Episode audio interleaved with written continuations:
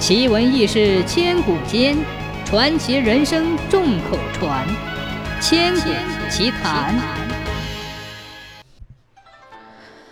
在乡下住着一对老妇，他们生活十分贫困。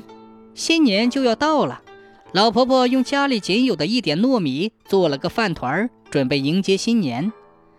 就在这时，墙角的一窝刚出生的小老鼠饿得不停叫，老妇见了。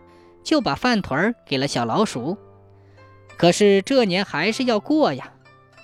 于是老婆婆采好了些叶子，编了一些斗笠，叫老公公拿到街市上去卖。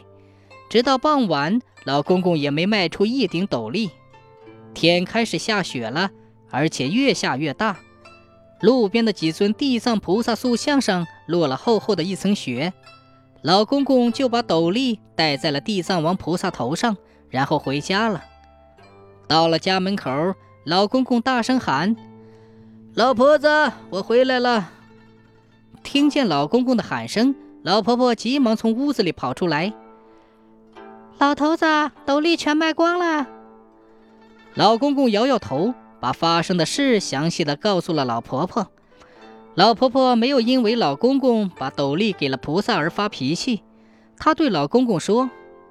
哎，这是一个没有年夜饭的新年，但我们还是要高高兴兴地迎接它。于是他们开心地唱起新年歌。正在这时候，外面传来了敲门声。他们拉开门一看，周围静悄悄的，一个人也没有，只有一个很大的雪橇。雪橇上面有很多食物，旁边还有老夫妇编的斗笠。原来这是地藏王菩萨给老夫妇送新年礼物来了。